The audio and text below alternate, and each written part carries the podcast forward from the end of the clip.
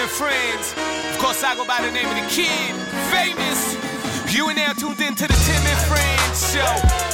Hello, education, entertainment, coast to coast. Ball it up, call it entertainment. Let's get this started. Uncle Tim, let's start this show in five, four, three, two, one. Let's go. Jesse, Timmy? even okay as my wire gets stuck underneath the chair, Whatever. Almost pulls all the microphone out of its spot, I have made it a goal in life to learn to relax in the chaos. Yeah, nobody cared about that. That's totally fine. 2020, Yeah. 2021 have expedited that need, but life has always been more like wrestling than dancing. Yes. And while many of you might think this is some sort of statement on an election, I can assure you this is simply my attempt to make sure that you're enjoying the Jays over their final couple weeks of the regular season here as I quote things almost because I tore a microphone off of Are myself. you gonna be okay over there? You want to take like 10 seconds and figure And it's it out? It's like hanging now, and it's kind of sort of awkward, and it's not in a good spot. But I've said that a couple of times before in my life. You know what I'm Monday, talking right? about, Sammy? Tuesday. and I'm not talking about the mic. Relax in the chaos, and maybe even enjoy it a little bit, hmm. even Little- when they lose. Little Aaron Rodgers there? Yes, yeah. yes, and it worked out last night for Green Bay. We'll try our best to help you, and by we I mean Jesse Robinoff and me, Timothy McAuliffe. This is Tim and Friends for Tuesday, September 21st, 2021, live from the Sportsnet studios in downtown Toronto. Now is as good a time as any to thank you, Jesse, the crew all around here, and the friends for making the show a success despite losing the supremely talented Sid Seixeiro. And today, we attempt to edutain the masses with the Tuesday virtual roundtable of Stephen Brunt, Michael Grange, and Adnan Virk. Elliot Friedman will tell me if he's officially changed the name of the thing to the 32 Thoughts yet and Shi Davidi live from the Trop as the pregame to the pregame is right here. That's right, my friends. Game day always starts with Tim and Friends. Sure, watching that ninth inning with Ron Kulpa calling balls and strikes may, may, may have felt almost as painful as, well, this.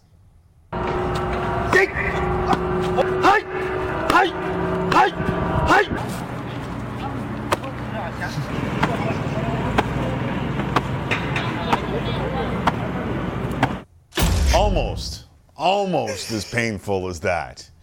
Not really even close, if we're No? being honest. No, no, no. But they didn't look to be, I mean, in any way, shape, or form harmed by the repeated knocks to the old meat and potatoes. an anomaly.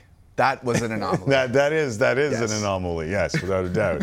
Uh, two balls, multiple strikes. And while I admire, while I admire the mind over matter, Jesse, that seems dumber than not being able to pour piss out of a boot with a hole in the toe and directions on the heel. Got it. oh, yeah. Okay. Yeah, that makes Yeah, sense. yeah, it makes sense. Uh, would you ever, in any way, shape, or form, entertain the idea of what those, I believe they're monks, are doing? How much money are we talking? Like, to take to take one of those, just just one of those. like, what are you doing? because like, no, no, no. Like, you'd be, I, I'd be in the hospital, no? Like, you'd end up in the hospital, and and that's like you gotta. It's gotta be a sig- log! Oh my God! They, they're using a log. It's the, the end, like the guy at the end goes, you know what? Punching crying. and kicking not nearly enough. Can we Jimmy rig some sort of log? I need a big hard object on chains, perhaps, where we can just kind of sort of lance it right at me. how.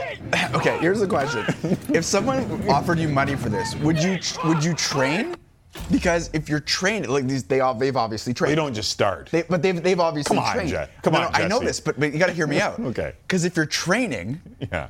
that's multiple strikes, right? And if you only do it once, like, well, they're doing it more than once. But if you're only doing it You- once, if someone's offering you money to do it once, are you just going to do one and done, or are you going to train so that you can protect yourself better for that one big money making strike. The idea, the idea is that they've trained their mind in order to not allow things like that to hurt. That makes a lot of sense. I don't have that me either. potential capability. Like zero percent chance. What, eh, like, what's the mind process? Can someone send me something here? Like, what's the thought process that goes into?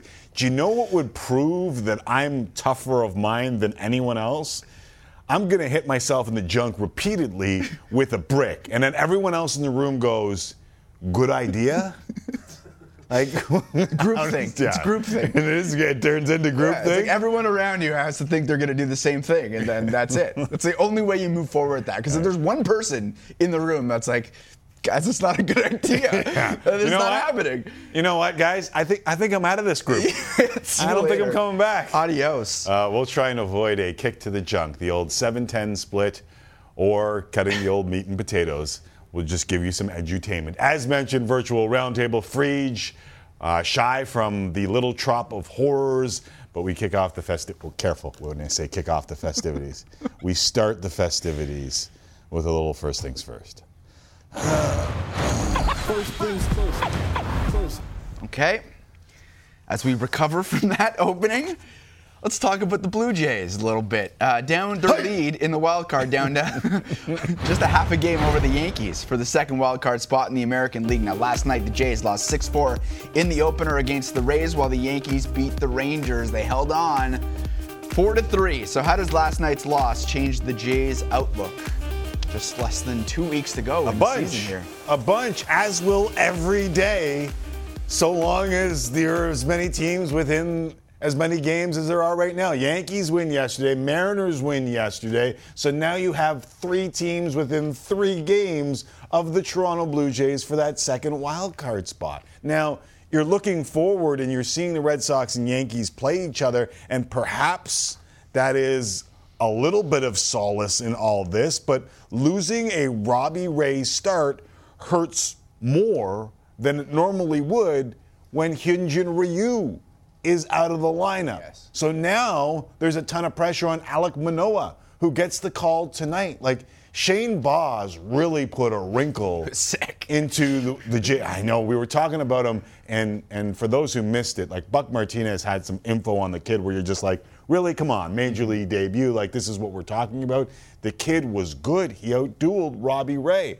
And it seemed as though um, Tampa had a better approach to totally. Robbie Ray than they did when he completely dominated them a week ago. So you lose this Robbie Ray one, and now you face Manoah. Okay, I like the, I like what he's been able to do in big spots, but this feels like a lot of pressure on the kid, knowing that it's probably Ross Stripling or Thomas Hatch tomorrow. Yes. yes.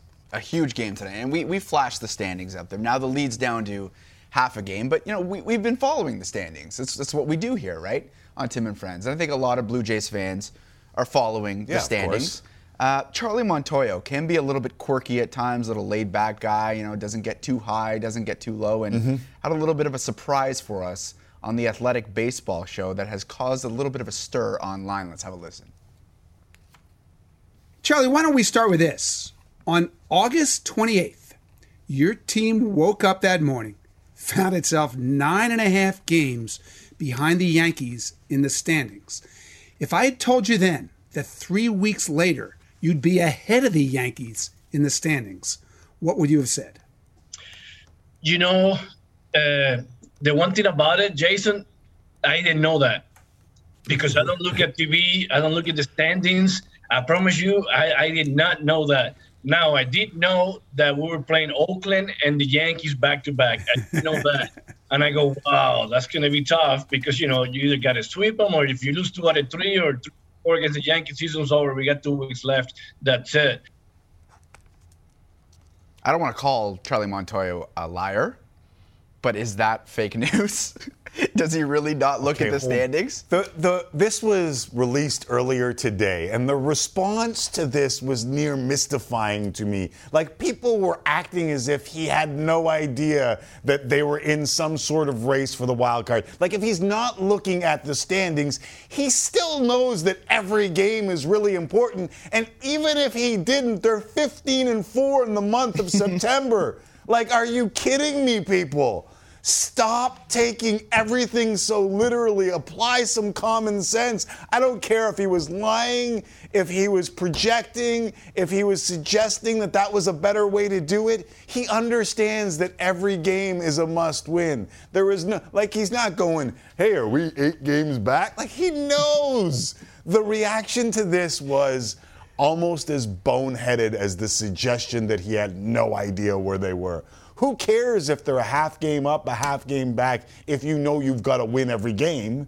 No. Yeah, I- think the big point that you make there is that they're winning games. So who cares if he knows where they are in the standings? They have arranged the pitching rotation so that they have the people they want lined up for the potential tie-breaking game and the wild card game. So it's not like it's a dereliction of duty No, by do- Charlie Montoyo. did- here. Were there people that actually thought that he had no idea where they were? yes, for sure. Are those people idiots? Yes. For sure. He's a manager in the major leagues. Like, let's be real here. That's not the case. No. It's just not the case. No. And if it were the case, He was joking. If it were the, I don't think, I don't think he was joking. I just don't think that he goes to the day to day. it's not it's not top of mind. It's not the day to day. He Sure. wants to just focus on winning games, is what I think he's trying to say. Okay. There's a projection here of an attitude that he is attempting to to convey to the interviewers, and that is we go out every day and try and win games. Now, did he get that across? Well, apparently some people didn't get the idea, but I don't think that he's going to be up four games and saying, let's send Ricky Ray out there for nine innings because we need to win this game. Did I do it again? That's okay. No, We, we- we fully embrace it now. It's it's we love it. We love it. Uh, another five bucks in the okay, jar. so you're of the opinion that Charlie Montoyo was was not joking there. Was Ron Kulpa joking? Because those calls, specifically in the ninth inning, were embarrassing for a major league umpire, were they not? Specifically, Yeah. the specifically the not a- last at bat to Breyvic Valera. And I know it's such low hanging fruit to criticize umpires. It is one of the toughest jobs in sports, no question about it. But you have to realize the implications of missing calls like that. And umpires do But- not have there's no ramifications for this. He'll be back working again. He'll probably work a playoff game.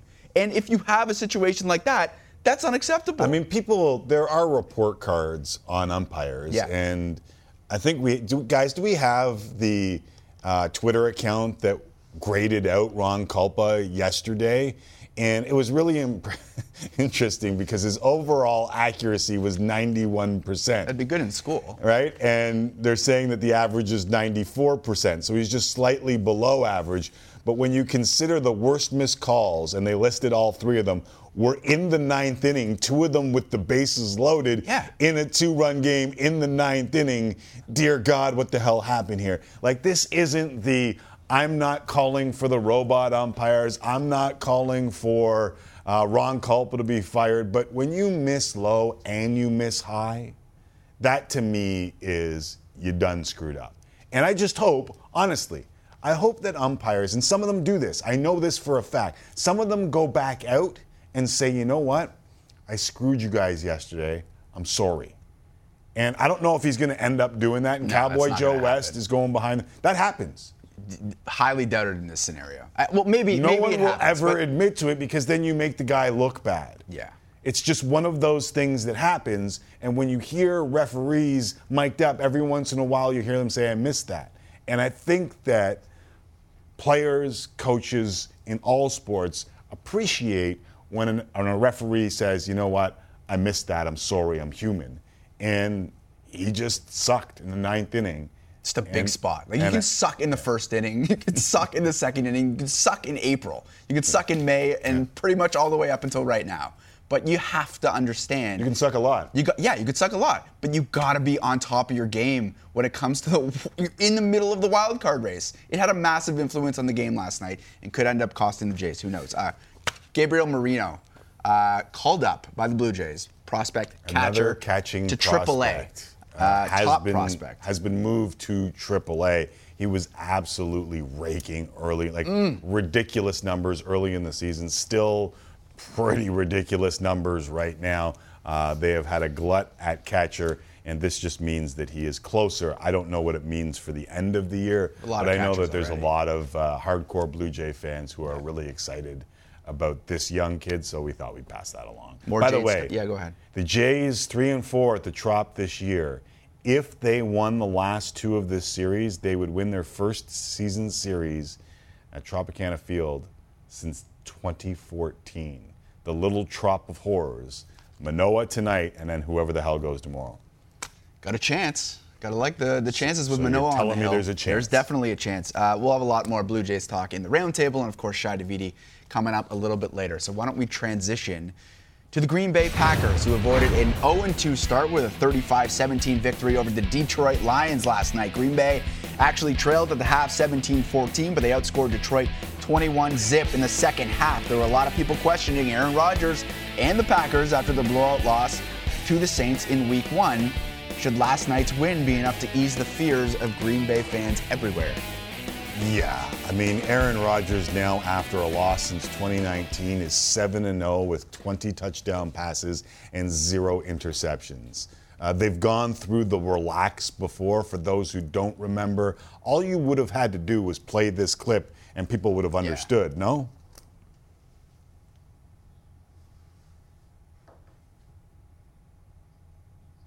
Five letters here, just for everybody out there in Packerland and yourself today. R E L A X. Relax. We're gonna be okay. I mean, listen, I, I get Aaron Rodgers, the offseason. It's never been like that. Uh, I don't think we were ever going to end up in a similar spot where you were after that Saints game. Things like that in the NFL happen. It's why we called it Overreaction Monday, Yeah. and it completely full circles all of that stuff where the Saints go in and blow out the Green Bay Packers, then lose in significant fashion to the Carolina Panthers, and the Green Bay Packers bounce back and beat the Detroit Lions.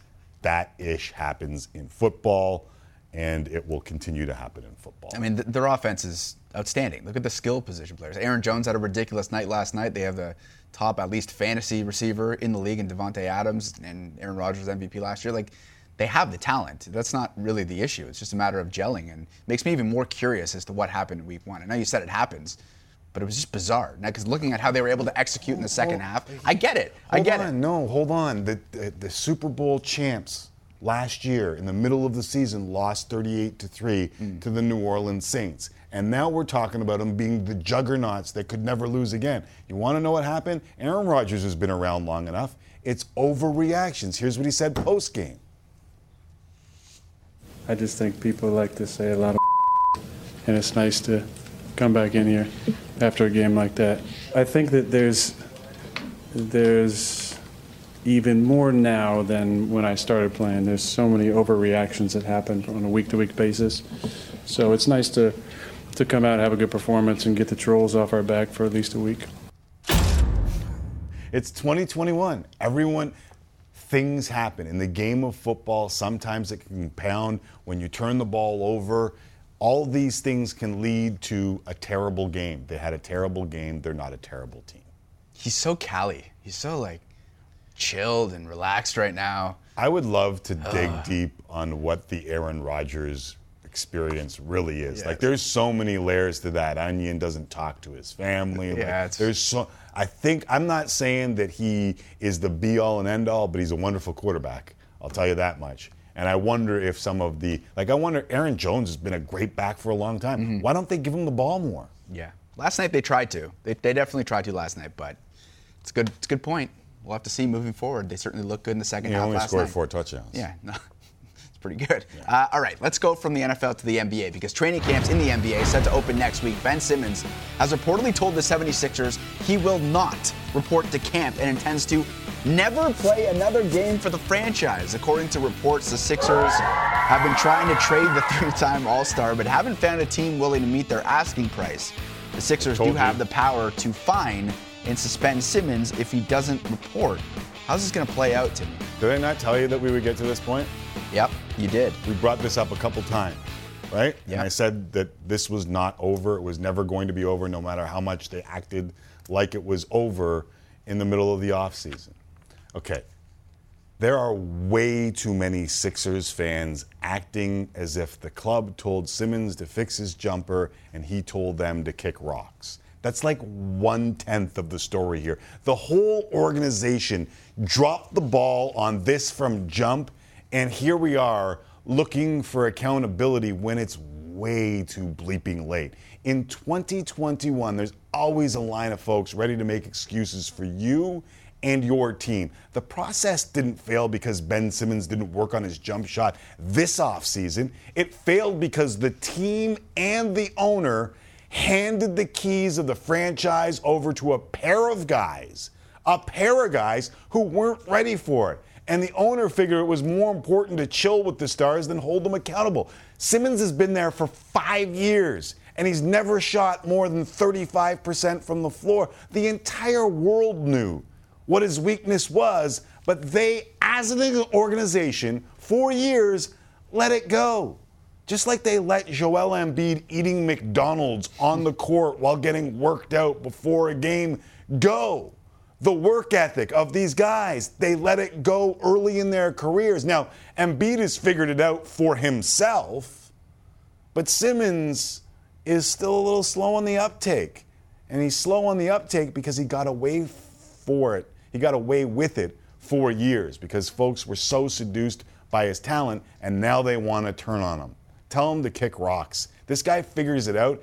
He'll make them eat it like the McDonald's on the sidelines. But after five years and four on the floor, that's a big if, if he figures it out.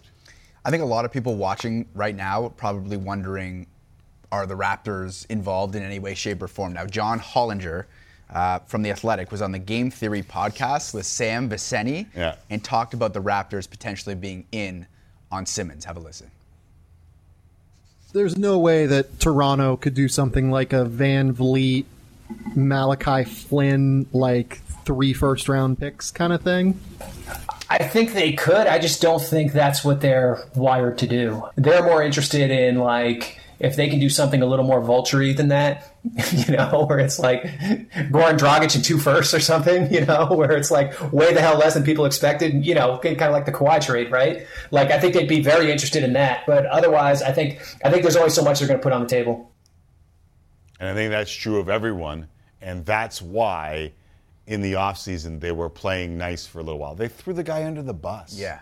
End of the year, Embiid and the head coach threw him under the bus. Yeah. I don't know how they're going to get anywhere close to, to what they they want here. Like Philly fans are are are absolutely beside themselves. They wouldn't work on the jump shot and not acknowledging that the head coach and the best player threw him under the bus last year. yeah, they got to be careful here because they were first in the East last year and they have a window there.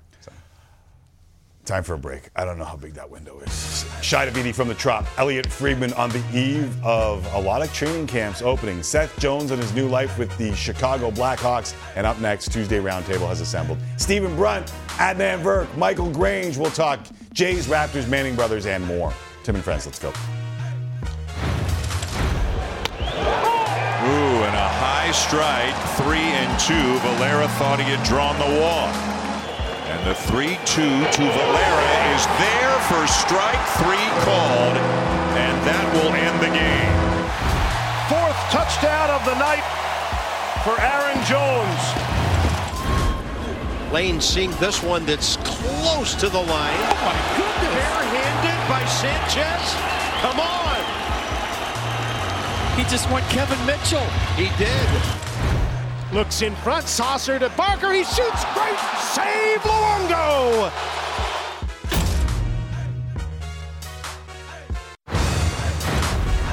Tim and Friends continue. Seth Jones of the Blackhawks, Elliot Friedman of Sportsnet, Shi Davidi from the Trop ahead of game two of their three games set in the greater Tampa area. But alas, we have arrived at the second segment on a Tuesday, which means one of two things. One, I'm about to announce my candidacy for Prime Minister, or two, the virtual roundtable has been gathered. Thankfully, for all involved, it is indeed the latter. Latter in English. Man, I can't talk today. We'll start in Jersey. This guy can talk, let me tell you that. One of the greatest Little League co managers in West Hartford baseball history. You may also know him for hosting Outside the Lines, Olbermann, ESPN, college football, or Score in the Morning. Ladies and gentlemen, it's Adnan Virk. Yeah, let's not bury the lead, Timmy. Score in the morning. I still have some coffee mugs around here. And you're right, my Little League coaching acumen is uh, equal to none. I still want an update on how Cam McAuliffe is doing, but that'll be another time. Yeah, we'll- we'll have that conversation later because I won't stop. Our next roundtabler just recently graduated from a AAA hockey dad to just being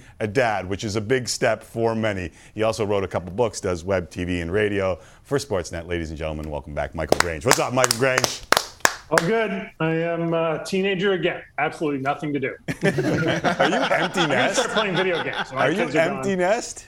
Empty nest. Oh, my I'll rub it in for Oh, all these, all the folk, folks who aren't. And I just basically get up and eat and play video games. It's great. It's awesome. Uh, and finally, I could rattle off the resume of my final guest, but it would take too long. So, with all due respect to Dave Hodge, who I've never met but understand to be a great dude, I will simply call him the godfather of Canadian sport. Once confused for you and Curry's dad, it's Stephen Bryant.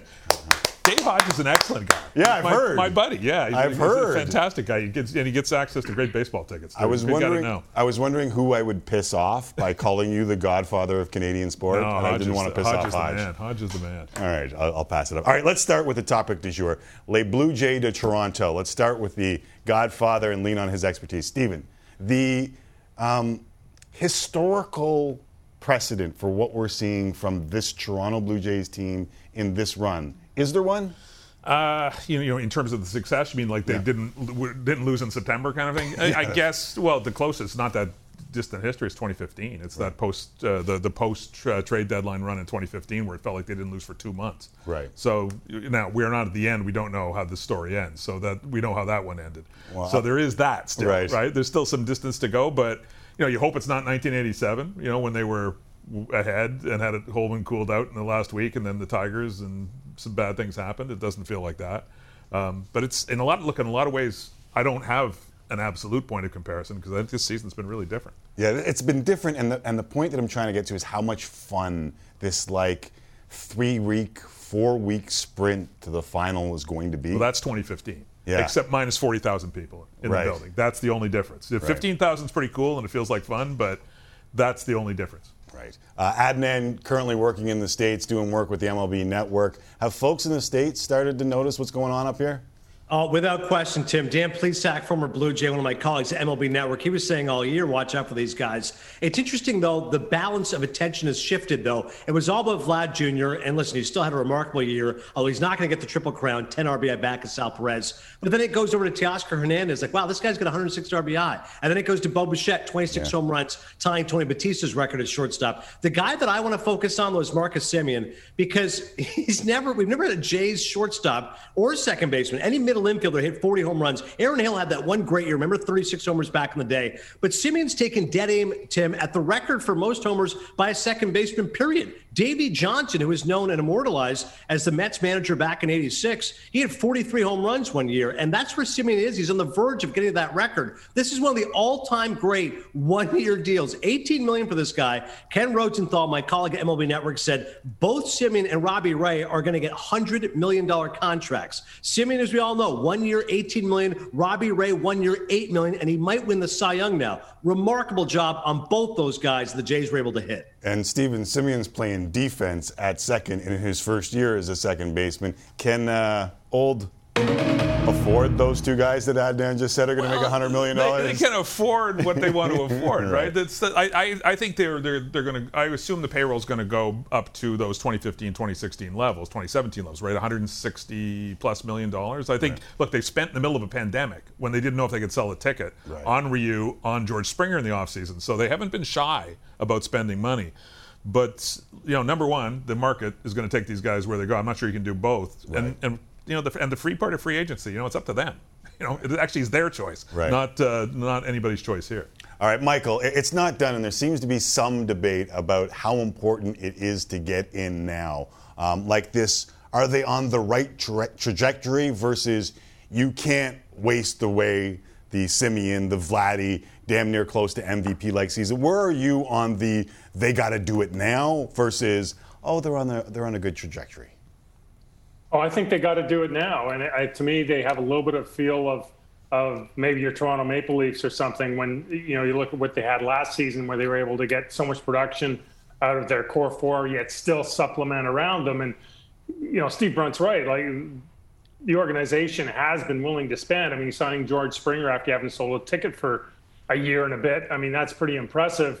But you know, it's more just that you're. It's really hard to recreate what you have, regardless of what you're going to spend, or even if you do bring Robbie Ray and Marcus Simeon back, are they going to be as good as they are this year? I mean, this is exceptional stuff. You got uh, a number one starter the- who's a lefty at the top of rotation, and then in the American League East, you have, as Adnan pointed out, you know, historic production uh, from Marcus Semien at middle infield, not to mention Bo Bichette, Teoscar Hernandez, and of course Vlad. So when you add all that up, to get all those things happening at once is impossible. And, and you know, really what we're seeing now is kind of what the Jays projected to be all year if you were somebody who believed in run differential. And this is, you know, this is run differential, the gospel come being realized finally, where they reach their potential.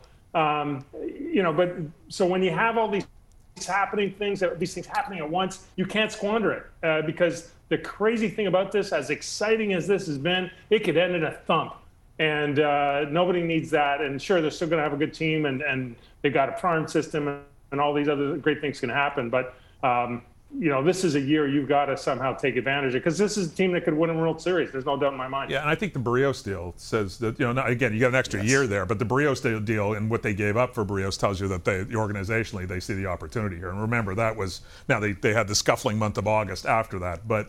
Um, that told you what their intent was. That they they weren't just treating this as a development year; they're just treating this as an opportunity. Virk, you spend a lot, a lot, a lot of time on the Bo Sox and the Yankees. Does the Jays' starting rotation, albeit with Hyunjin Ryu pitching well, stack up against those teams and put them in a position where they could win a World Series this year? They really do, Tim. Chris Sale's back for Boston, but he's been inconsistent. Sometimes he's looked great, sometimes he's been a little bit shaky. Nathan Eovaldi's a really good pitcher, but after that for Boston, it gets a little thin. Eduardo Rodriguez has been inconsistent. Pivetta, the Canadian, got off to a great start, had a poor second half. So Toronto's got the better rotation against Boston. And as far as New York is concerned, Gerrit Cole and Robbie Ray, it's toss a coin for the Cy Young until their last starts. Gerrit Cole got roughed up, and Robbie Ray, even last night, still good, even though he doesn't get the win. And I think now you'd have to be hard pressed to find a person who isn't picking Robbie Ray to win the Cy Young over Cole. He's got more strikeouts, comparable innings, almost a similar whip. If you want to go by some of the advanced metrics, Cole's going to beg or fit. But after that, Nestor Cortes has been a real find for the Yankees. He pitched well for them yesterday. Jordan Montgomery, who's going tonight, It's been great. The full Monty has stepped it up for the Yankees. He gets no run support, but he's been really good. But honestly, Tim, if you said Red Sox, Yankees, Blue Jays, Toronto's got the best rotation, and the difference maker has been Alek Manoah. The fact he's only given up two run runs, 18 and two thirds innings his last three starts, the way he threw eight innings strong against the Rays in his last start, you talk about a guy kind of resembles Lance Lynn, big burly guy. Lance Lynn was in the Cy Young conversation. Maybe Manoah is a future Cy Young Award winner. Yeah, it's crazy. He was thrown right into the fire. First start, Yankee Stadium, and the kid has responded to the pressure each and every time. Earlier, we played a clip of Charlie Montoyo saying that he didn't look at the standings. Brun, I'm not sure if you heard it or not. People are all sorts of opinionated on this one. What do you take from Charlie saying, I don't look at the standings? Well, I think that's number one. It's kind of a cliche, right? Like that's what you do say. Like it's, and I, I, I love Charlie, so I, I, I'll be right up front about that. I think he's a great guy.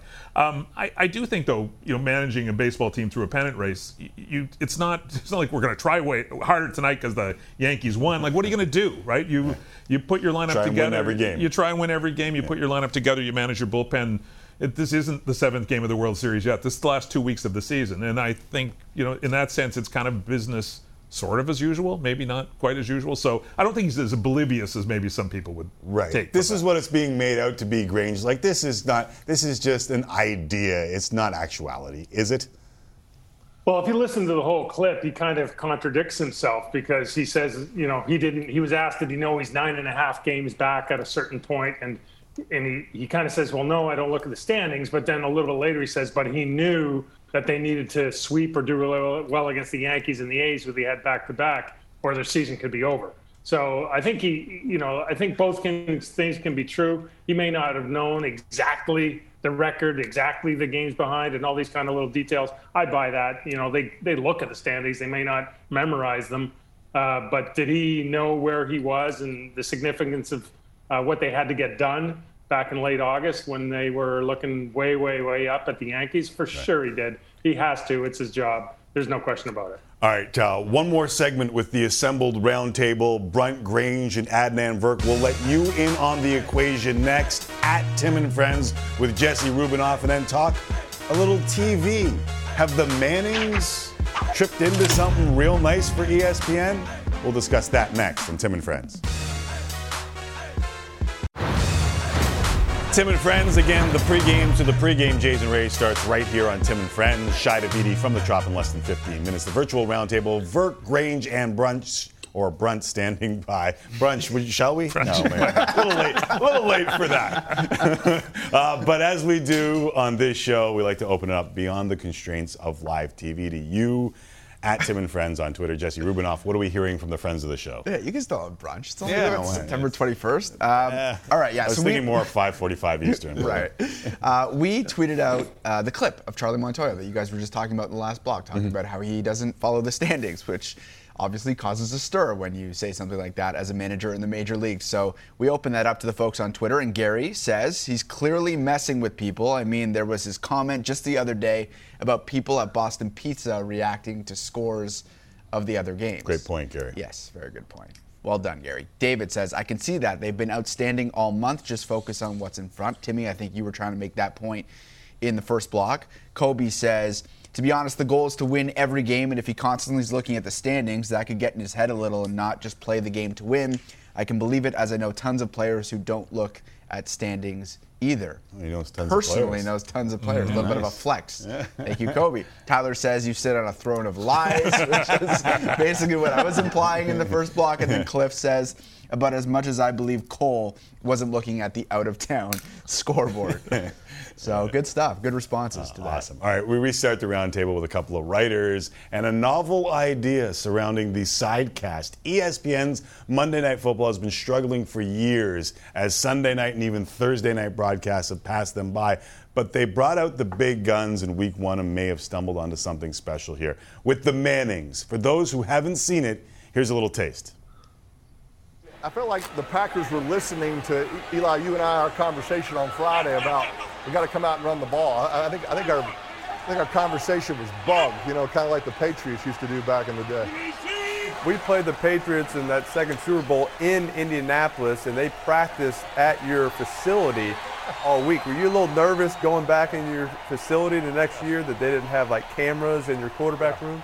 Every time I played against New England, we, I used to go and talk to my receivers like in the shower in the far corner. I'm like, don't talk about a play next to my locker because I know it's bugged. the best is when Dad said, hey, Eli, go easy on Peyton's forehead for a few weeks. Like for a few weeks. So like in week seven, when Seattle Come back plays the strong. Saints, you're coming back. Thanks a lot, Dad. my teammate Cam uh, Brate uh, just asked me the other day. He goes, "Rob, I have a serious question." He goes, "Do you ever watch film?" And I said, "No, I don't. It's I just run by guys. If, I, if I'm feeling good, I'm feeling good." and I actually do go up to Tom because I know Tom watches like I don't know 40 hours of film a week. I go, Tom. Who's covering you this week? What type of coverages are they doing? I go, that's why I love playing with you, dog. I just know everything. All right, let's start with that. And then, what do you think? And is this something you could see catching on around different leagues? Tim, I feel for my buddy Steve Levy. He's doing a great job there at Monday Night Football. They bring in Peyton and Eli Manning. What are you going to watch now? Um, I, I really enjoyed it, Tim. Like as a TV fan, you and I go way back just as broadcasting geeks. I, I've enjoyed it. I found it refreshing. At times, I do flip back to my man Leaves because I do want to hear some of the game. I want to see some of the broadcasting, but I do think it's been irreverent. ESPN has done this before. When I was there for the College Football National Championship, they'd have the game, uh, a typical broadcast broadcaster, Chris Fowler, Kirk Herbstreit. And then on E ESPN2, there'd be all coaches talking together. Coaches who were not in the national championship. So they've tried this idea before. I'm big on alternative experience. We know so many people now watch television while on their phone, while on their iPad. So what's to say you can't do it this way as well? You can listen to the Mannings on your iPad or iPod or phone, and then you can actually watch the game broadcast as well. I'm always in favor of innovation and give credit to ESPN. They're trying something different. Uh, and Peyton clearly is the entertainer here, right? Eli's a little more subdued, a little more introverted. Peyton's the guy who's just being silly, putting his helmet on, making fun of his forehead. He's very self deprecating, and it comes out naturally. I don't know dudes that make fun of their forehead. Michael Grange, what do you think about this? Listen, it's a great hedge against games that are bad or games that don't matter. Yeah. And that's really what uh, any of these broadcasts are trying to do save until they get to great matchups or certainly certain points of the season or the playoffs where you can't help but watch anyway. So I think in that context, it's it's fantastic. I wonder how sustainable it is for full three hours. I've seen the clips; it's great, but man, um, you know, could get a little. You know, they might run out of material. I guess is what I'm wondering. Um, but like Adnan says, it's worth trying. I think ultimately, you know, like I say, for big games, big moments, you're going to want to be on the screen that the most people are watching so you have the ultimate shared experience. Uh, 10 weeks is what they're doing this year, and I heard it's a three year deal. Yeah, and it's interesting. I, I'm intrigued by the fact that with all of the, when we talk about kind of innovation in game coverage, it's all about technology normally. It's about Yeah. cameras and about the things you can do and things you, the way you can illustrate stuff on the field or show the 10, uh, the, the first down liner, all of that stuff. Right. And that this innovation is two guys talking, right? like essentially two two charming guys talking and two guys who, because they are, and two guys who, um, you know, have obviously have a pedigree in the game, understand the game. I'm not sure it would work with just any two random guys talking, uh, or even two random football guys talking. But and you know we'll see. Like the novelty will, I think, the novelty will wear off. But how simple is that? You know, how simple is that idea? Yeah, without a doubt. And I think you're going to see a bunch of people copy it really quickly and see if they can do something similar. I don't know if there's two guys like them. Is there, like, what's the hockey equivalent? Like, I know the basketball equivalent because it's basically the NBA on TNT. Um, but is there, Adnan, is there a hockey equivalent to this? I worked with a couple of guys, Timmy, at ESPN World Cup of Hockey when he had it in 2016, and Brett Hull and Chris Chelios. And those guys were pretty good. Hull definitely had that Barkley S sense of being blunt and outspoken, and Chelios uh, isn't necessarily outspoken, but he's obviously great pedigree, as Steven said, like the Mannings have as well. Those are the first ones that come to mind. Hull and Chelios, those guys would be pretty good. Mikey, you got an idea here?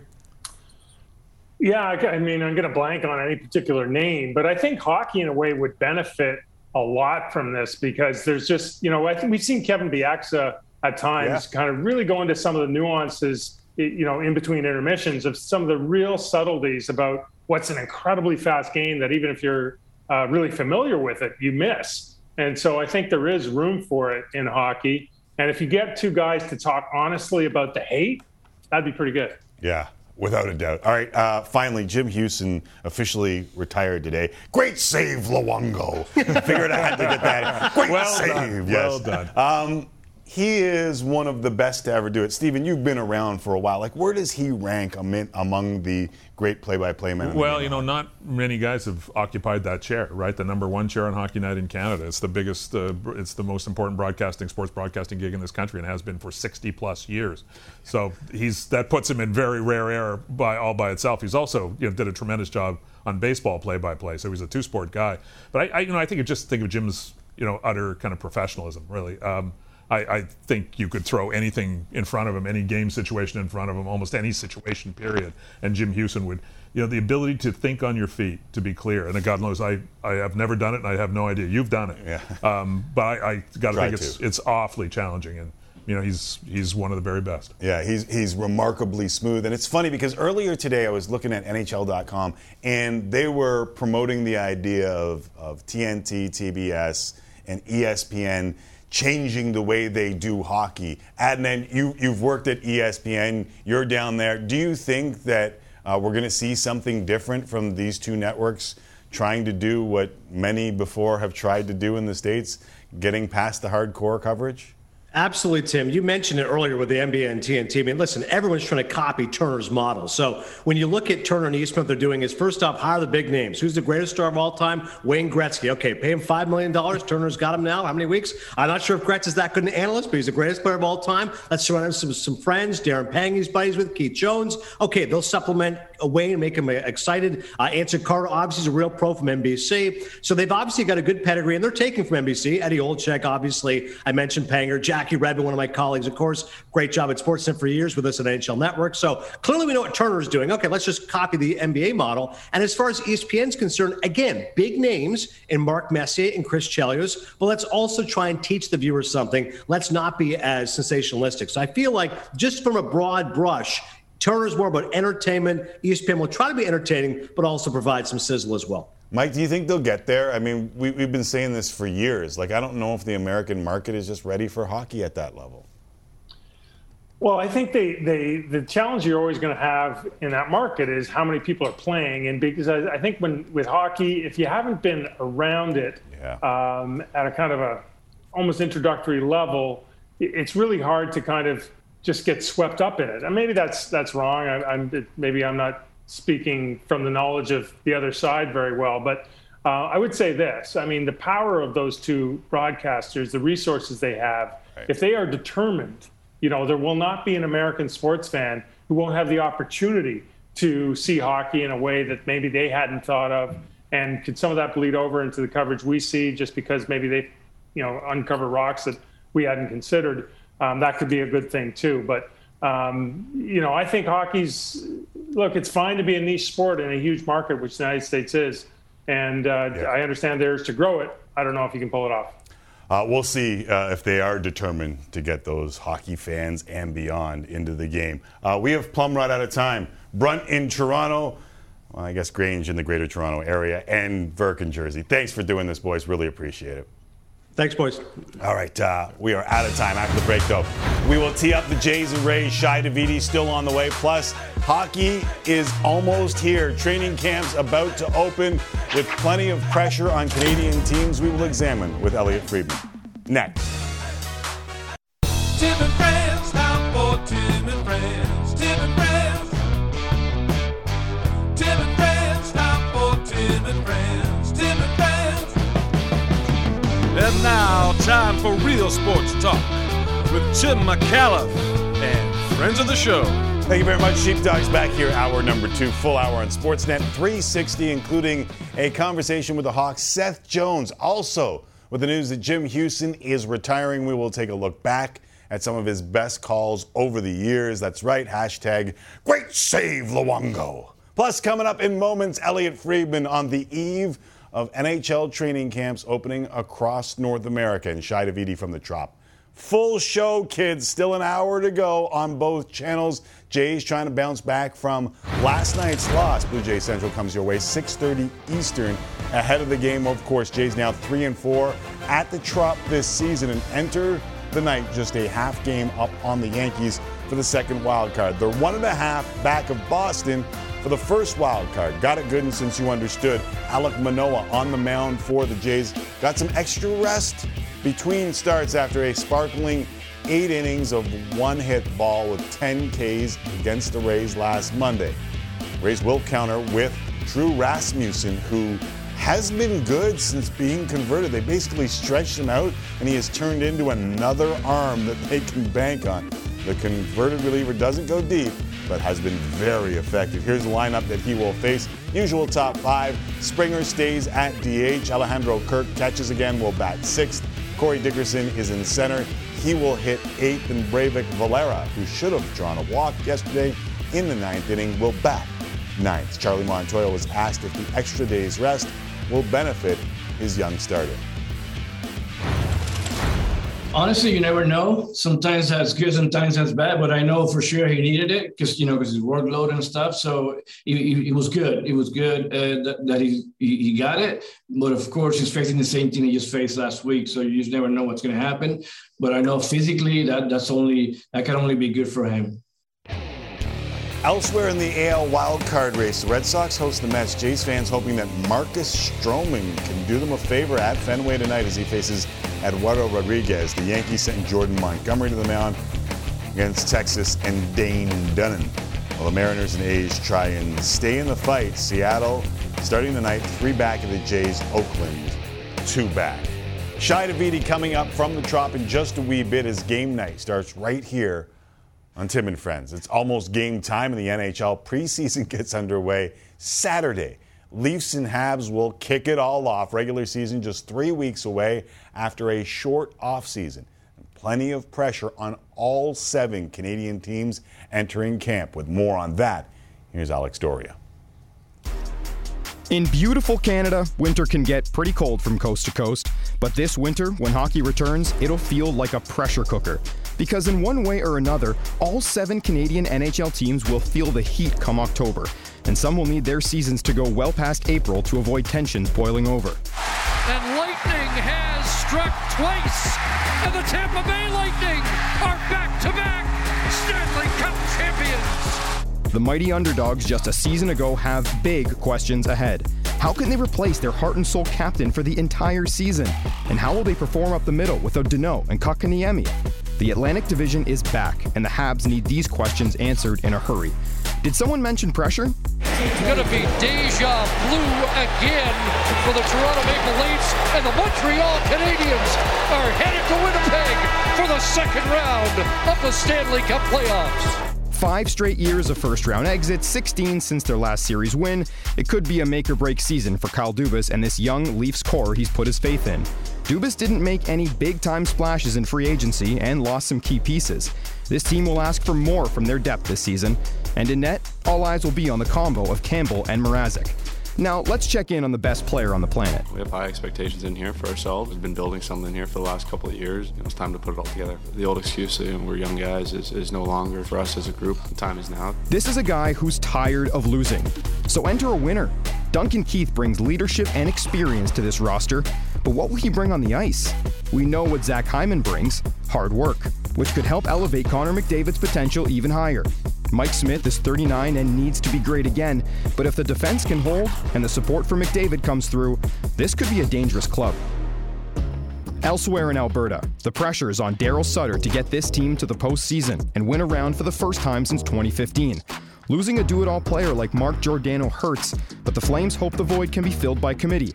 Adding this guy may help. Nikita Zadorov, he's a beast, six foot five, 230, and he's had some bone crushing hits.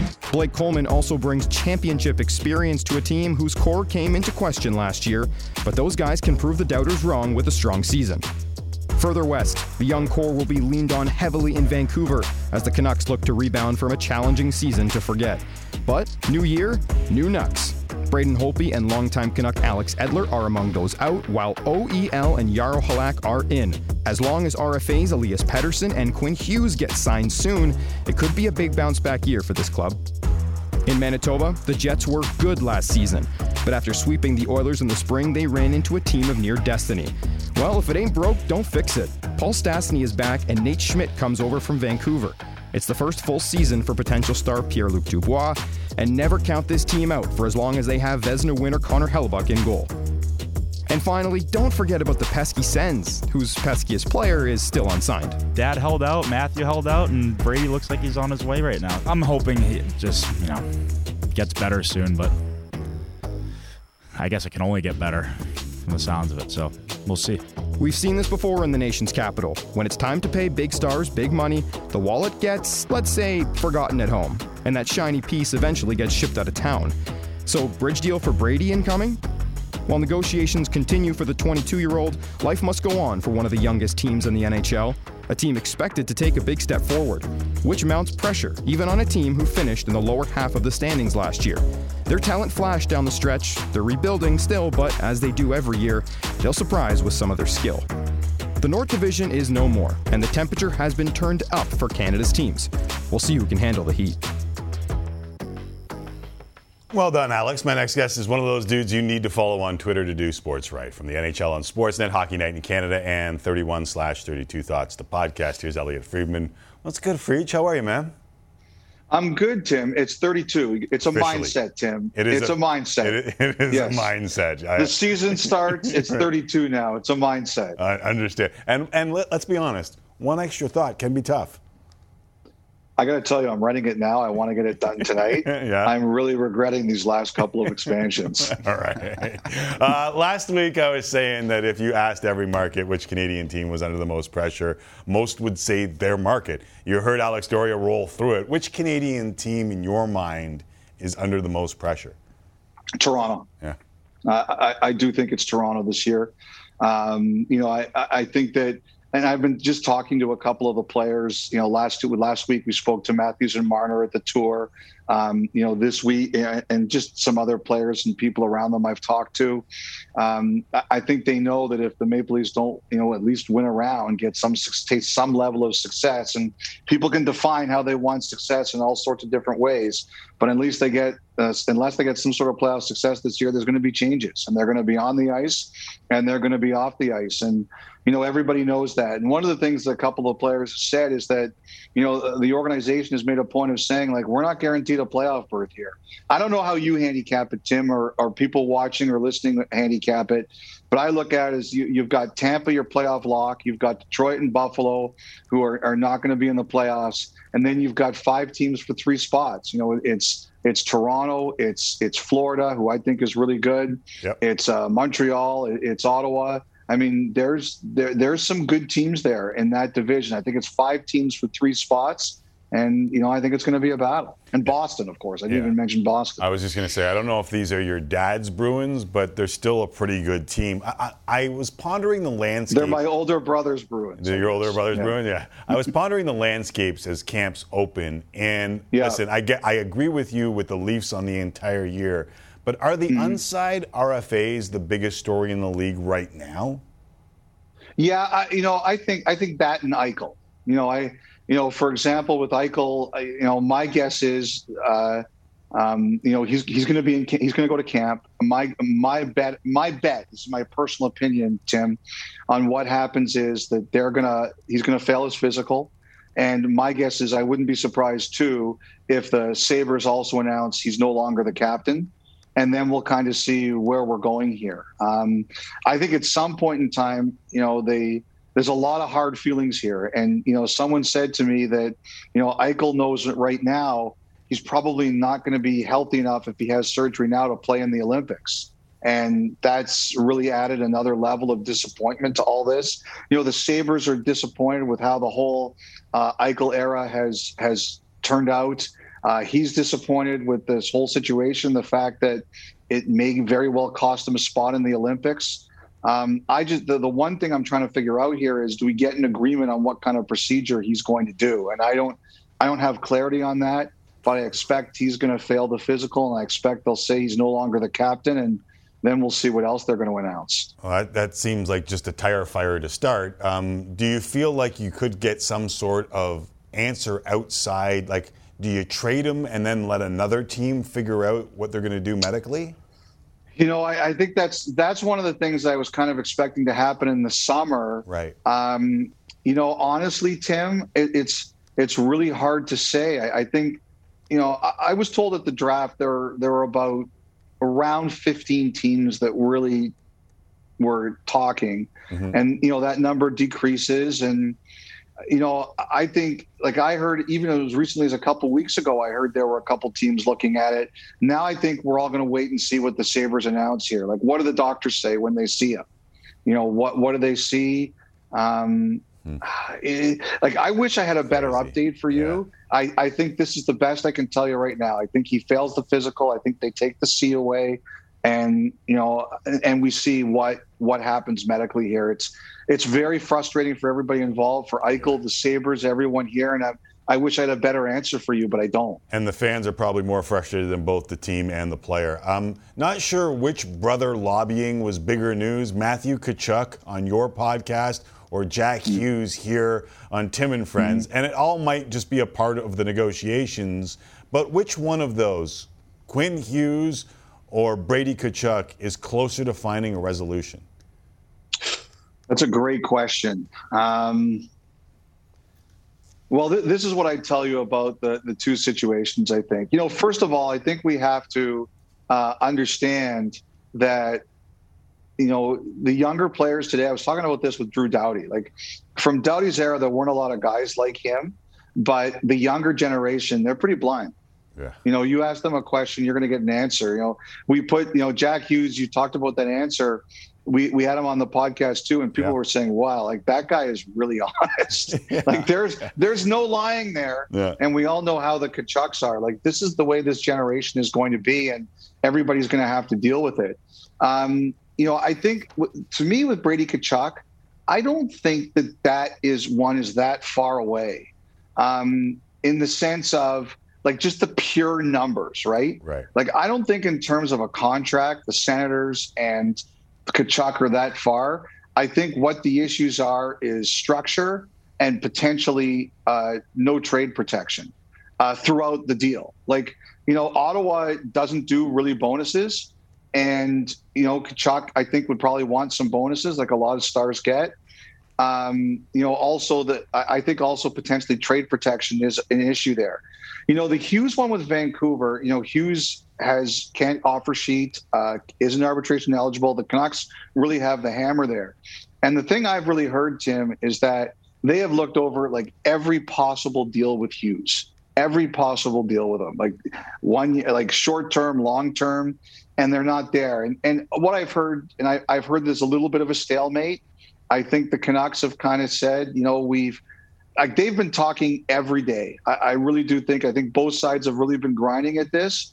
And the thing I've heard about uh, Pettersson and Hughes, and I could look like a total idiot in 10 minutes. They could announce it's all changed and they've made deals.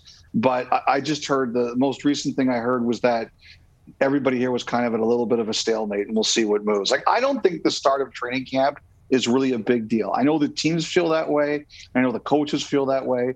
I don't feel that way. The players take stay in good shape. They work hard during the summer. Like nobody shows up like a broadcaster at the beginning of the season, Tim, 50 pounds overweight after downing two fours all summer. Right. They they're ready to go. I, I think I think the players see it as their true leverage is the games. I don't think they worry as much about training camp as the teams do. Yeah, I think uh, the old days are gone where you use training camp to get in shape. These guys come to training camp in shape, ready to go. But there is some pressure in and around this country on a lot of GMs to get something done. And the one thing I'll say, Friedge, and we're running out of time here, is I think the Pacific Division may offer an opportunity for a few of those GMs to look a little better than they did last year in the North. I, I agree with that. I think it's the most open division, Tim. Vegas, and then who you picking? Right. Without a doubt. Uh, always like catching up with you. Thanks for doing this. And you don't look like you've added 50 pounds in any way, shape, or form. Someone someone just sent me a text saying I can't see half your face. It's the best you've ever looked on television. You do look a little Dark Knightish. Like you almost look like uh, what's the opera where the guy has the the Phantom, Fa- of, the Phantom of the Yeah, You have a Opera. little Phantom, of the Opera, yeah. shade going on right now, uh, and you haven't looked better. Appreciate it, buddy. All right, Tim. Take care, guys. See you later, Jesse. Bye. I, I love how Friedge is getting texts while he's on the air, then reading them while he's also on the air. That's a He is pro an important guy. A lot of contacts. Uh, when we come back, we will head to the Trop. Jay's trying to rebound from a series opening loss to the Rays, and something very interesting from Arash Madani crossing our desks from last night that you're not going to want to miss. Shi Davidi joins us next to discuss the Rays cheating.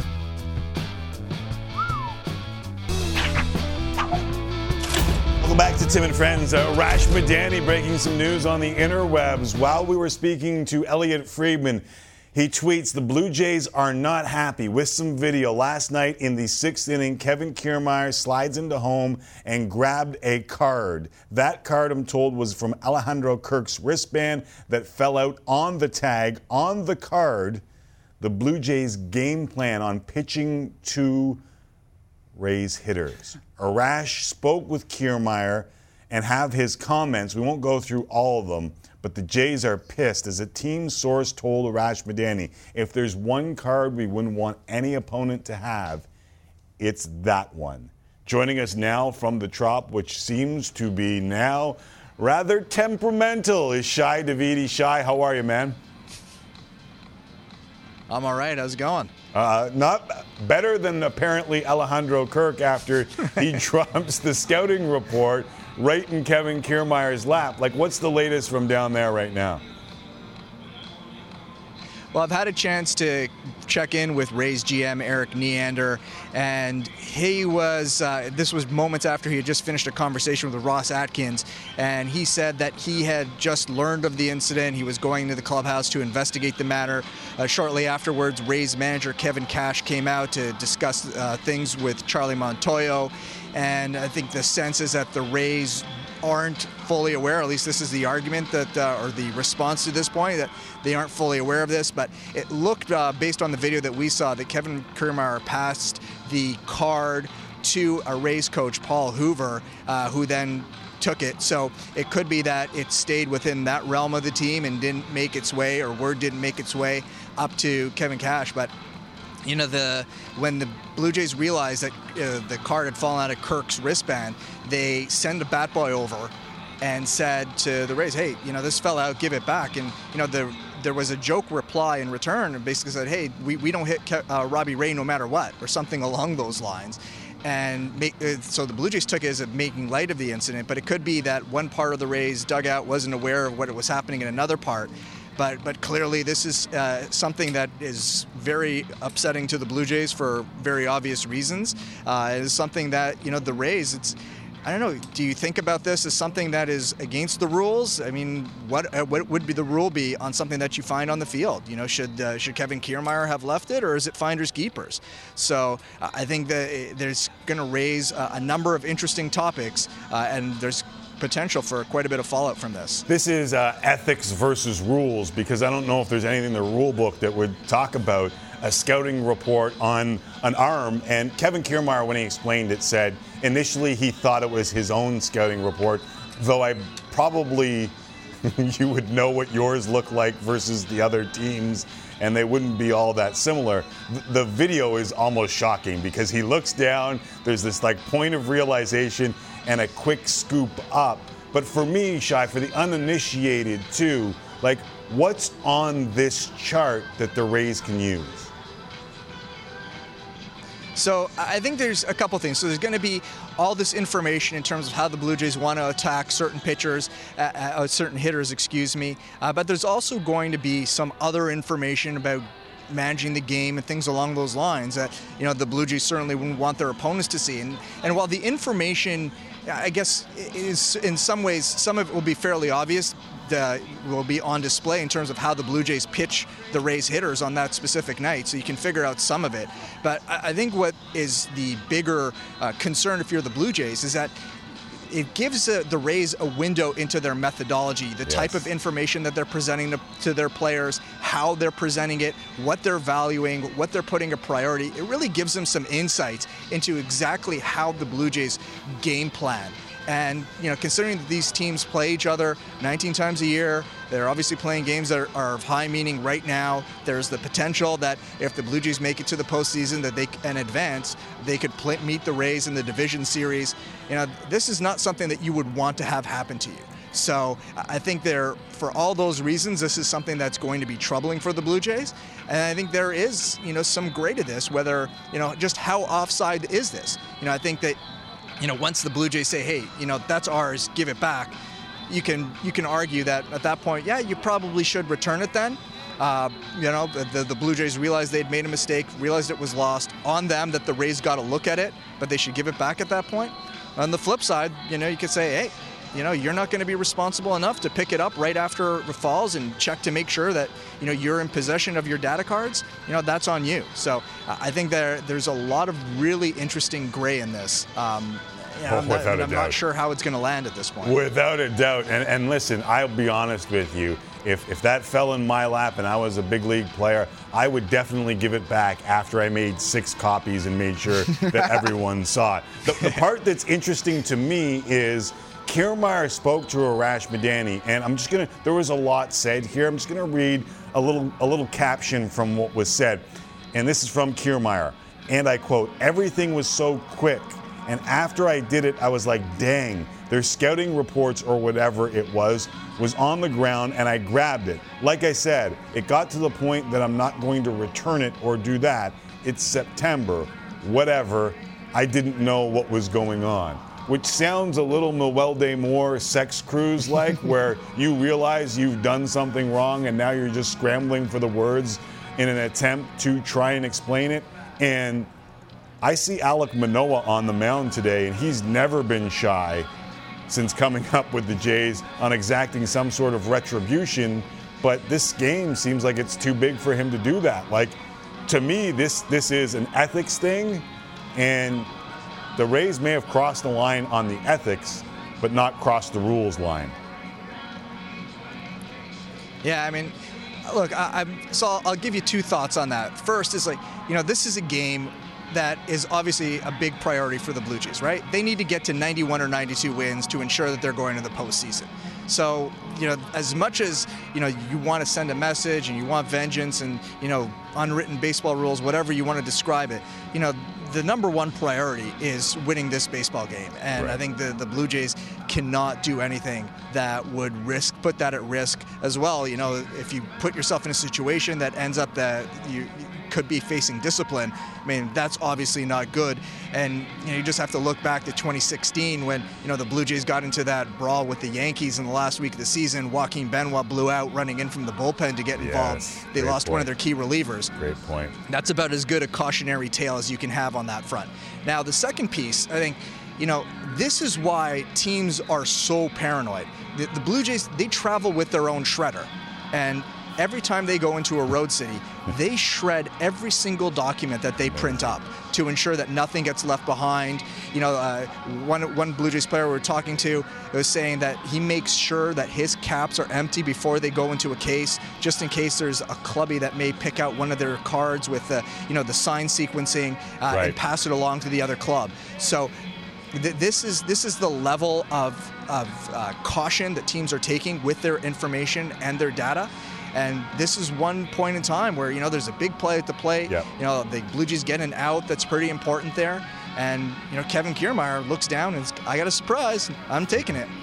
We have uh, we have run out of time, but we will continue this conversation on Blue Jay Central on Sportsnet with Arash Madani. So we're going there next. We thank Shi Davidi for joining us from the Trop, and we will continue on Sportsnet 360 with Tim and Friends.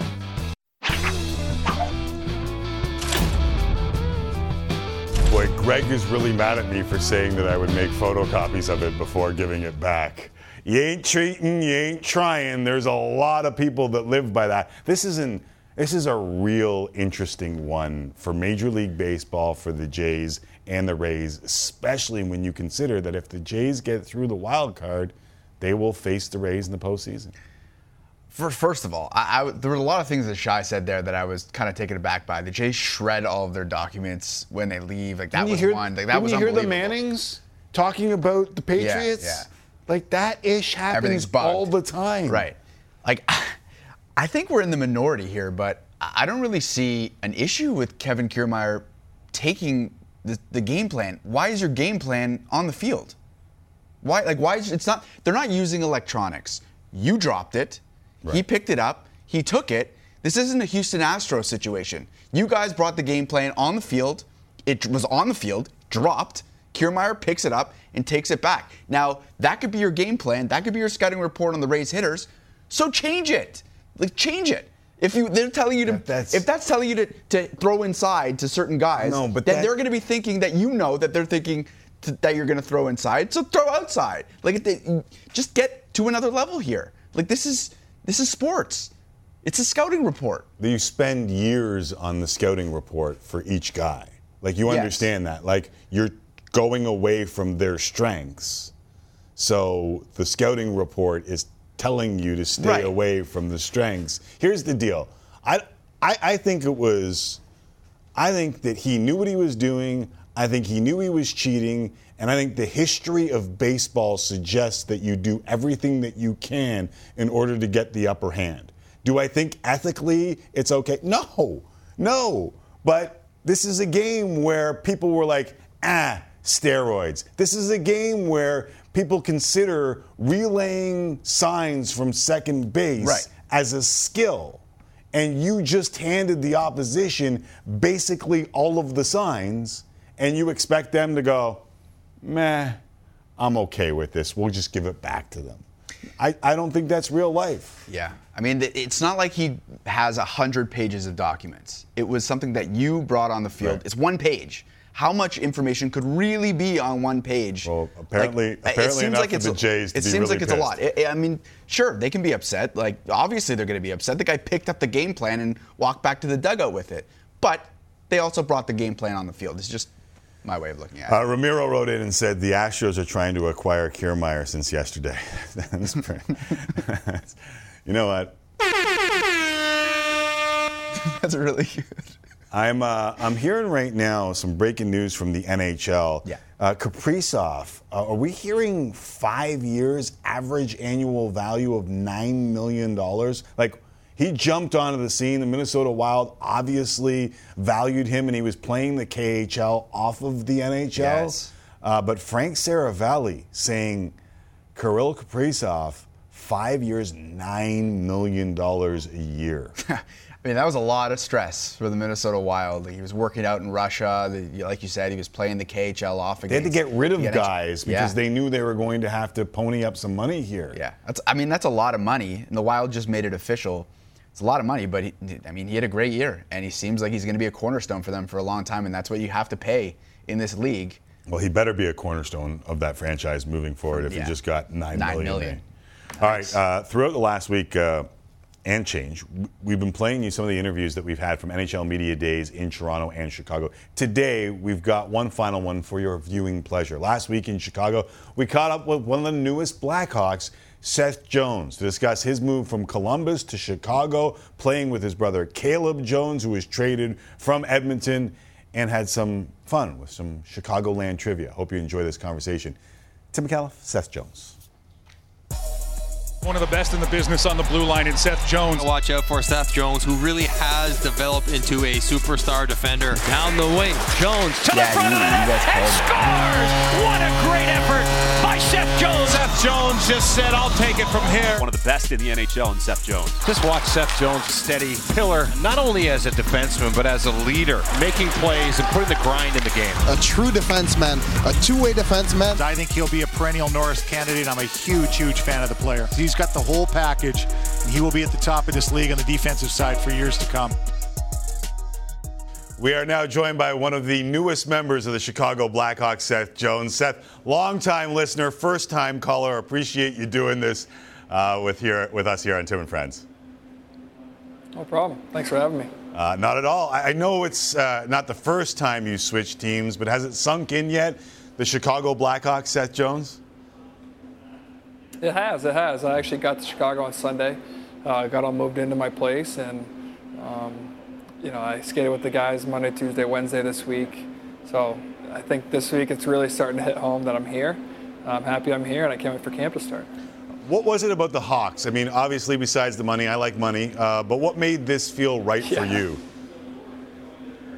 Um, I just love everything about the organization. I think it's um, it's a great city. Uh, I love the fan base here. I love playing at United Center. Um, you know, we have a couple Hall of Famers on our team, which is awesome. Uh, but we also have some up and coming, you know, young players as well that uh, you know still have some developing to do. Same with myself. Um, I think we have a, a lot of growing to do as a team, and uh, we want to get back to that uh, cup contention um, team that we were before. Uh, your brother Caleb, and that's for the audience because I'm pretty sure that you know his name, also dealt to the Hawks uh, in the offseason. How cool is it to be able to play with your brother when you are able to? It's awesome. Uh, it was crazy. He got traded two weeks before I did. Um, he was happy. Um, he needed a change of scenery uh, from Edmonton, and he was extremely excited to be here. Then when I got traded, it was like kind of surreal. Um, uh, we haven't even played against each other, believe it or not. So I've been in the league for eight years now, and uh, every time we've had the opportunity, you know, Columbus has played uh, Edmonton. I've been hurt, or he's been up or down, or whatever the case is. But um, it's crazy we're playing with each other now. That's awesome, and I do appreciate you powering through the noise that is behind you, like a true veteran of the game. Um, I, I know Yeah, you no both problem. you both played for the U.S. developmental team and Portland. So not only have you never played against each other, like I'm assuming that you've never played on the same team together. Never, Yeah. never. This is the very first time uh, we'll be on the ice. Uh, we train together in the off season and stuff, but like this is the first time we'll play together, like for good. So he's he's a left shot D. You're you're a right shot D. Have you ever thought? I mean, I know he's younger and he's got to earn his spot, but have have you ever thought maybe that's a D pairing? Never. Hey, you never know. You never know, right? I may have to talk to Jeremy about uh, the opening night face-off. Uh, put us out together. That's That'd awesome. pretty cool. That's awesome. So it's not just your brother, obviously, some pretty good players on the Chicago team. You said Hall of Famers, Kane, Toews coming back, Marc Andre Fleury. Do, do you feel Fleury, like, yeah, do you feel like this team could be right back in the thick of things in the West? I think so. Uh, like you said, our, our additions that we got, we got Tyler Johnson as well. He knows how to win uh, with being there in Tampa the past few years. Um, you know, uh, we got Jujhar from uh, from Edmonton. Uh, so we got McCabe as well from Buffalo. We have, I mean, I think we have a, a good team. Now we re-signed Murph. Um, I think we have a, a solid team uh, with depth. And you know, with Dach being so young and um, and Strome being a heck of a player too. Um, I think we can do some damage this year. Uh, the team obviously put up a lot for you to get in there. Uh, does that add pressure to your game? Um, I don't think so. Um, you know, I'm just going to go play my game. Uh, I want to be, uh, you know, one of the best defensemen in the league um, this year for the Hawks, and, and the rest of my time I'm here. So, um, you know, I need to stick to what I know and go out and play hockey and, and have fun doing it. Hey, I talked to Darnell Nurse about his 62-07 of ice time against the Jets earlier in the week. Uh, did Mm-hmm. you see that game by chance? And did it trigger flashbacks to the unbelievable 65-05 you played against Tampa in 2020 to set the NHL record? Yeah, I did watch it. Uh, Caleb, he wasn't playing, but I'm, I'm obviously watching the game still. And um, that was amazing. I mean, what a performance 62 minutes, and it was like two less OTs, I think, than I think they played three OTs Yeah. maybe instead of five. And uh, I mean, he was just a monster out there. So I'm happy for him. And they, they kept putting out the graphic, you know, of the most time on ice ever. And so that's why I kind of brought back memories. I, I couldn't help it when I was watching the game. Were you kind of hoping he wouldn't get to 65? yeah. no, then I, I probably would have to play 66 or something the next year. Maybe. Uh, all right, with the NHL announcing that the league is going back to the Olympics, I, I, I know you've pulled on that American jersey a ton of times, but did hearing that the NHL is going to Beijing get you excited? extremely excited, extremely excited. Um, like you said, I've played uh, with USA Hockey, um, put on the jersey at you know under 18s and, and U20s at World Juniors. Um, got the chance to win gold there in Russia. Um, but Olympics is a different level. You know, NHL players are, are playing in it. It's the best players in the, in the whole world, and um, you know, hopefully I get that opportunity to play. And if I do, then I end up going. Then um, I think we have a good chance to uh, to do something special there. Awesome. Um, I know uh, we don't get you a lot here. Before I let you go, I wanted to have a little fun and do a little test on the new Chicago home with a little Chicagoland sports trivia. Would you be up for five questions near rapid Yep. fire styles?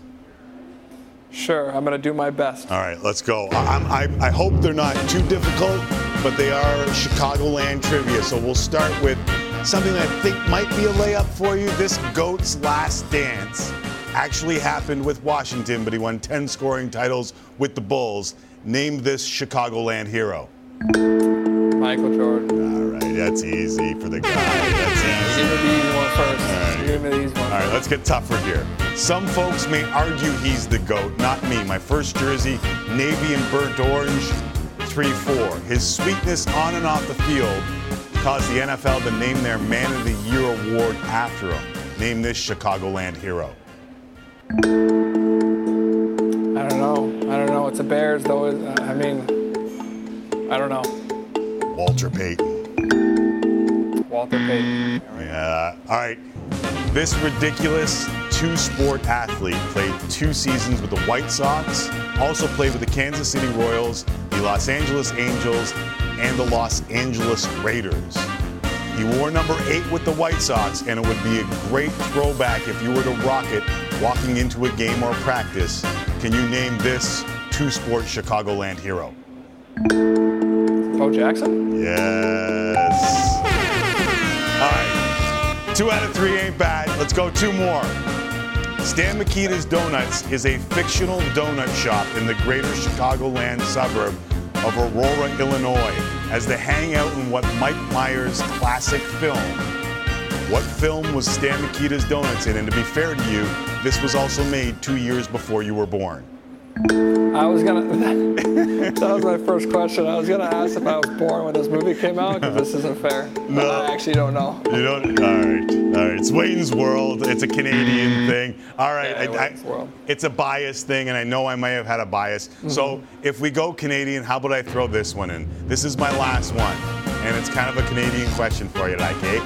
Okay, so we're gonna get some Canadian in there Yeah. for you, bud. All right. This let's see it. rap, this Let's see it. Raptors legend led the team in rebounding in 1996-97. Can you name this Raptors legend who led the team in rebounding? I mean, I feel like this is a trick question. It might be. It might be. Is it Brock Jones? Hey, there it is. There we go. There we go. Thanks for the layup.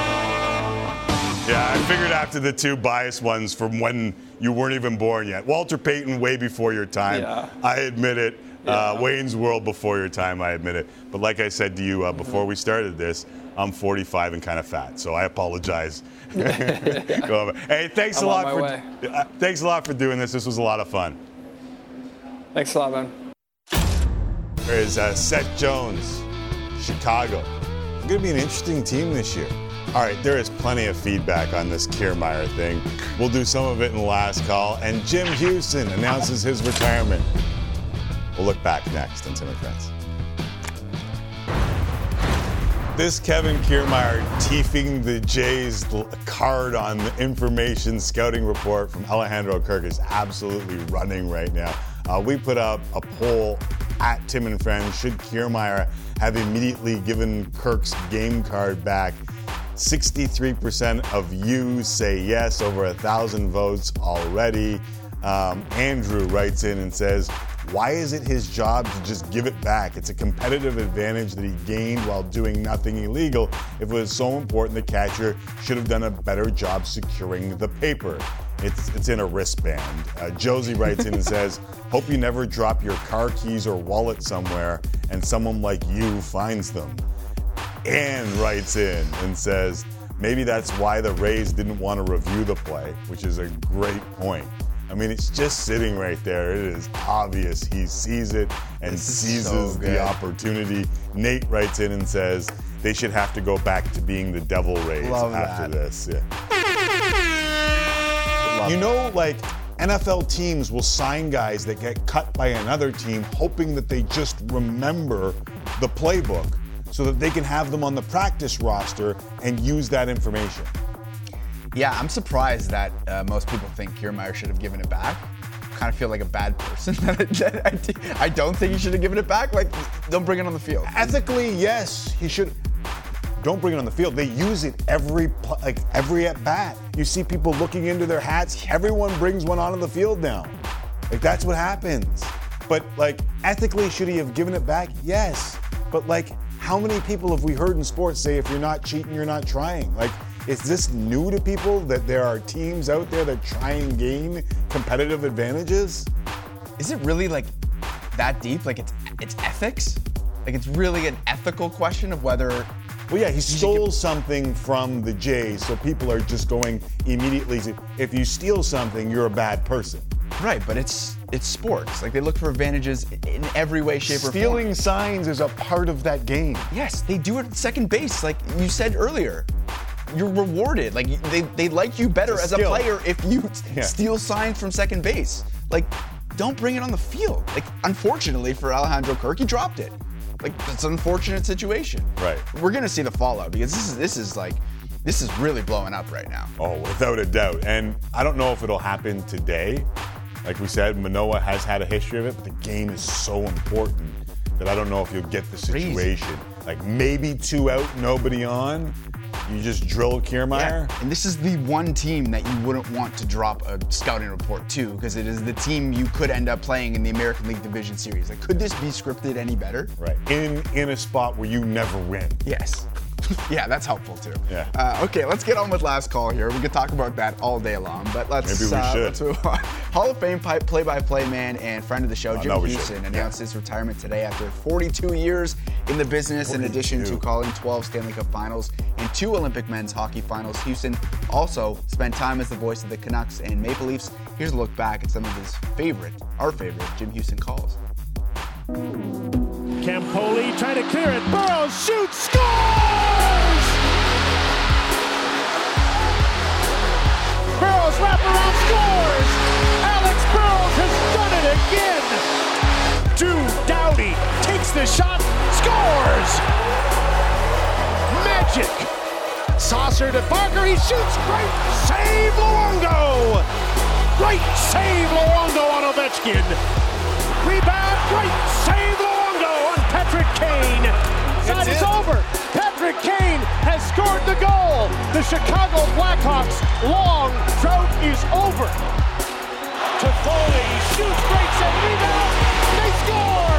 Alec Martinez gets the goal.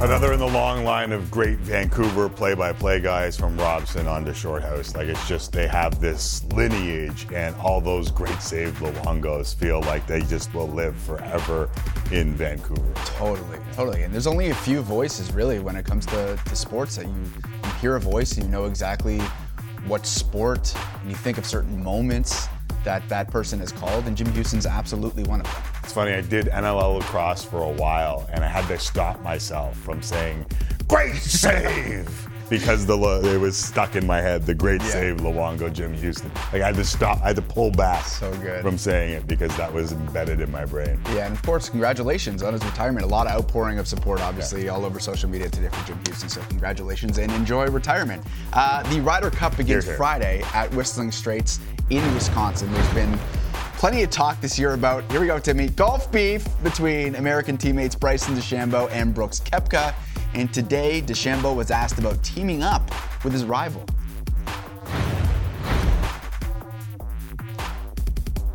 We've been driven by a lot of external factors, not necessarily us two. And we had a great, we had some great conversations uh, tour championship week when we had dinner, and then this week uh, as well. I had dinner, sat down, sat down at dinner with him last night, and it was fine. And I think there may be something fun coming up here um, moving forward, but won't speak too much more on that.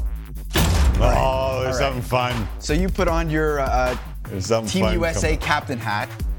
You're Steve Stricker making the call. Are you putting Brooks Koepka and Bryson DeChambeau together at the Ryder Cup at all? No, but I'm going to do something fun before it all starts to try and quell the uprising that is the two. Um, I think it'd be fun to have them play together. I don't think they will play together. There's like a little. There's been some footage sprinkling out of them kind of walking by each other and talking on the range. So, and they like Bryson obviously has said that they've had some conversations. So maybe they're willing to put it. I think it's all a scam, right? Yes. Like they're rewarded You've been for their- saying this for months. Yes, it's a scam. They're rewarded for their social media interaction, and this has been very social media e. So they get a little bit more money for what they're doing. I think they've played it up a little bit because they knew what they were doing. But this is why people bet on the Euros because the team unity. They have it. The Team USA. Don't know about that. Uh, okay, to soccer. Three quarterfinals in the Canadian Championship scheduled for tomorrow. Cavalry FC will take on Pacific FC in an all CPL matchup. In Halifax, the Wanderers host Montreal CF, and Toronto FC faces York United in the first ever Toronto Derby. Wow. Which of the CPL teams has the best chance to beat an MLS team? Listen, it's happened before, so don't act like this would be a massive upset. They've been able to do it before. The CPL plays at a quality that is as close to the MLS as we can get without being a part of the MLS. And I don't think enough people in this country recognize that. Um, TFC has been struggling mightily, and from being at the the near heights that they were at in this competition, CONCACAF Champs League, to wondering if they'll win the Toronto Derby is amazing for me to look at. No question. It just happened like recently. The CPL teams are good. Like this is, they're good teams. Yes. Uh, okay. Today marks the 10th anniversary of this tweet from Blockbuster Video account. Tweet why you're leaving Netflix. The top three most creative tweets using hashtag Goodbye Netflix will win a one-year subscription to Blockbuster. What's your coldest take of all time? That's a tough tweet to look back at, isn't it? Blockbuster. Maybe they should have just stolen the idea. Uh, I remember when Trent Green went down as the quarterback for the Los Angeles Rams, the team that was playing them in week one was my lock of the week because Kurt Warner, this guy who worked at a Hy-Vee, was starting for the Rams. Lo and behold, greatest show on turf, and I'm done. Uh, that's my coldest take of all time. Kiermaier picking up steam, Oh, man. I can't believe this. And the, I need to see the audio because this reads like his excuse reads like he's just piecing together the worst excuses he can find at the moment. More on this throughout the Jays broadcast. That's next. NXT on Sportsnet 360. We'll talk to you again tomorrow.